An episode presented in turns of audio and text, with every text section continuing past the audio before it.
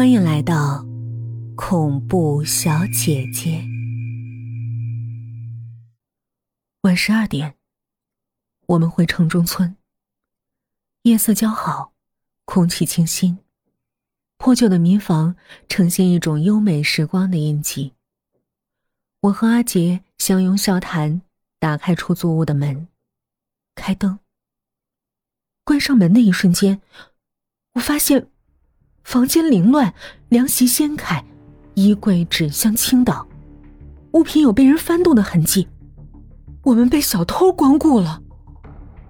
还没来得及惊叫，我突然听到身后有陌生人说：“靠！”我和阿杰回头，一个男人拉开门后的布帘子走出来，手里握着一把匕首。他冲我和阿杰扬手，用刀锋示意我们后退。男人皮肤黝黑，鼻梁粗大，一脸凶相。他闷声恶狠狠地说：“趴在地上，手抱头，别动，老子找点钱就走。”我和阿杰没反应，直愣愣站着不动。男人抬手打了阿杰一耳光，挥舞匕首：“小杂种，不想放血就趴下！”我和阿杰颤抖俯身。趴在地板上，照男人的命令，抬手抱着脑袋，任由他搜身，拿手袋，掏钱包。我听到他狞笑，想不到两穷鬼身上还真有钱。他悉悉嗦嗦收了钞票，踢了一脚阿杰，又伸手贴着地板抓我的胸，使劲捏，我痛哼出声。男人用膝盖顶住我的后腰。一把拉下我的裙子，我靠，烂货，臭死了！他用匕首戳了一下我的屁股，尖锐的疼让我差点晕过去。别动，老婆！屁股都烂了，老子没兴趣。哈哈，今晚够本了，等绑了你们也就闪人，过后要不要报警随你们。突然间，冰柜发出炸响。什么东西？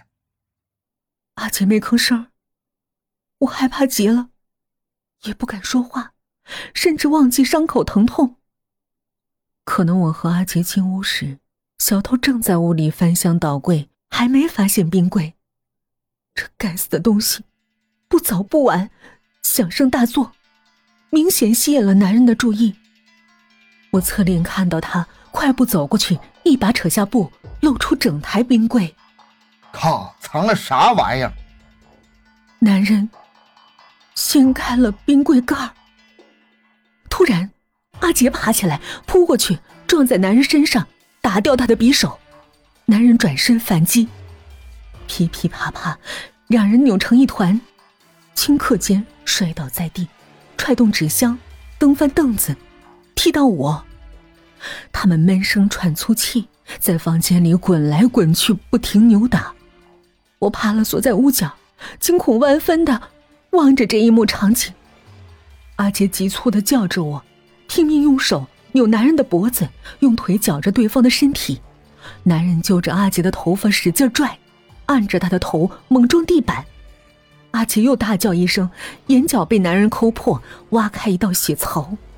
我浑身发软，几次想站起来，却毫无力气。滚到冰柜前。男人一手插着阿杰的脖子，一手猛推阿杰的脑袋，重重刻在冰柜上，发出巨响。阿杰痛喊，双手乱挥，男人揪着阿杰，不停的狠狠猛撞他的头。我看到血冒了出来，阿杰后脑、耳根血流皮破，粘在冰柜上。阿杰快死了。匕首落在地板上，在我脚边。我滚过去，抓了匕首，往男人背上捅了几刀。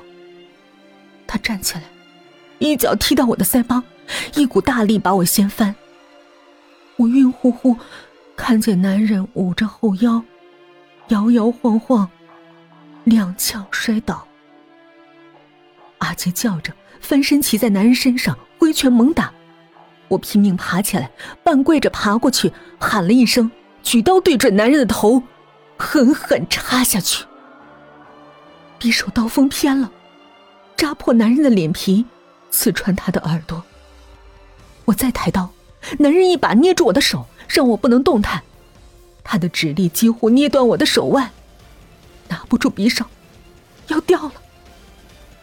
阿杰双手合拢，帮我握紧匕首，用劲儿往下压。